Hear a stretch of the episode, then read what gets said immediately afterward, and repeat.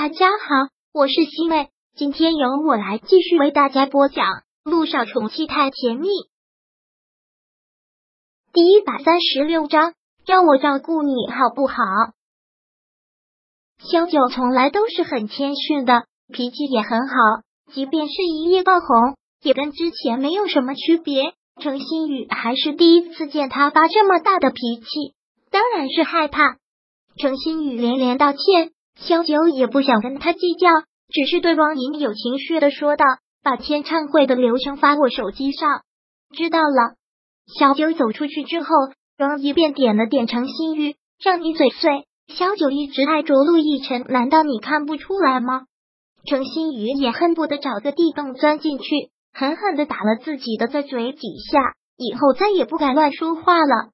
现在新闻铺天盖地。都是昨晚鲁氏传媒舞会上出意外的事。小九看到那些评论，真是忍不住想骂街。现在的这些人还真是不善良，出了这样的意外，说公道话的人没有，基本上都是在落井下石。跟程新宇说的差不多，说有钱人那么高调的搞舞会，最后出意外了，也真是自作自受。小九真的是忍不住想用那个小号跟这群人对骂。但是回怼的话都已经输入了，要发送的时候还是全部删除了。跟这群人对骂只会让他们越来越来劲，干脆眼不见心不烦，直接关掉了手机，跟程新宇吩咐了一声，没有天大的事都不要打扰他。熟悉了一下签唱会的流程，他就继续泡在录音棚里。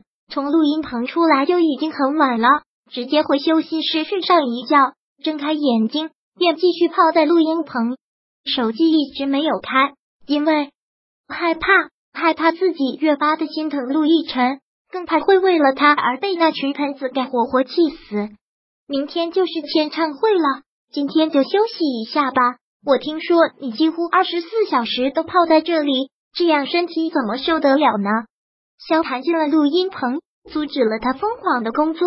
萧九其实真的不想停下来。但萧谈八卦了，明天又是签唱会，实在不应该把自己搞得太疲惫。明天签唱会应该是自己最好的状态。好，那我就休息一下，好好准备明天的签唱会。嗯，今下午三点的飞机，那边的酒店都已经给你安排好了。萧谈一直是这么细心。萧谈又抬手看了看时间，说道：“现在是上午十点。”还有几小时的休息时间，中午一起出去吃饭。不了，萧九还是拒绝了。中午随便吃点，然后睡个午觉，差不多就可以去机场了。那好吧，依你。萧九点了点头。已经关机这么久了，他也担心会有人打电话找他，但是他刚拿出手机，萧谈却表现的挺紧张，连忙制止了。时间这么紧，还是赶紧回休息室休息吧。就不要玩手机了。嗯，他要看手机。他为什么这么紧张？萧九还真是觉得挺莫名其妙的，但没有多想，也便把手机又放回了口袋。那好吧，我先回休息室了。回到休息室，听着歌，闭目养神了一会儿之后，程新宇将午饭买回来了。他也知道自己之前说错了话，放下午餐，连忙就要走。心雨，萧九叫住了他，程心雨忙停住了脚步，再次的保证：“萧姐，你别生气了，我知道错了，以后我再也不会乱说话了。”萧九忍不住笑了笑，说道：“我对事不对人，你不用放心上，坐下一起吃吧。”程心雨有些错愕，萧九笑：“干什么？我会吃了你？你给我买这么多也吃不了啊！坐下一起吃吧。”哎。程新宇点了点头，程新宇在他对面坐了下来，然后一直都是很不安、拘谨的状态，似乎一直小心翼翼的观察着他的表情，很不自然。他一直这样，让小九吃饭都不自在了。放下筷子，看着他，问道：“你怎么了？”我都说了，我对事不对人，我说出来，你改了这件事就过去了，我不会记仇，以后不会给你穿小鞋的，放心吧。程新宇紧紧的抿抿嘴角，喃喃的说道：“我当然知道，小姐，你不会给我穿小鞋。是是什么？”程新宇真的不想说，但是又憋不住，问道：“小姐，你没有看刚爆出来的新闻吗？什么新闻？”他被评论给气到了，关机都关了两天了，就一直泡在录音棚里，什么新闻都不知道。哦，你没看到就算了。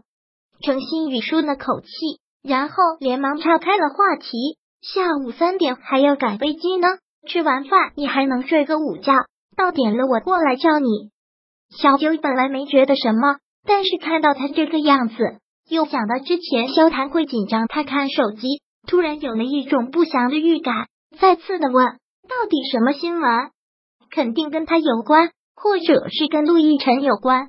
没什么，我就是随口一说。”小九忍不住了，连忙打开了手机，看到他这个样子，也是纸包不住火。程新宇便说道：“我给你看。”程新宇便从网上找了爆出来的那段视频给萧九看，视频里是一个中年男人，他都没有见过。这是谁？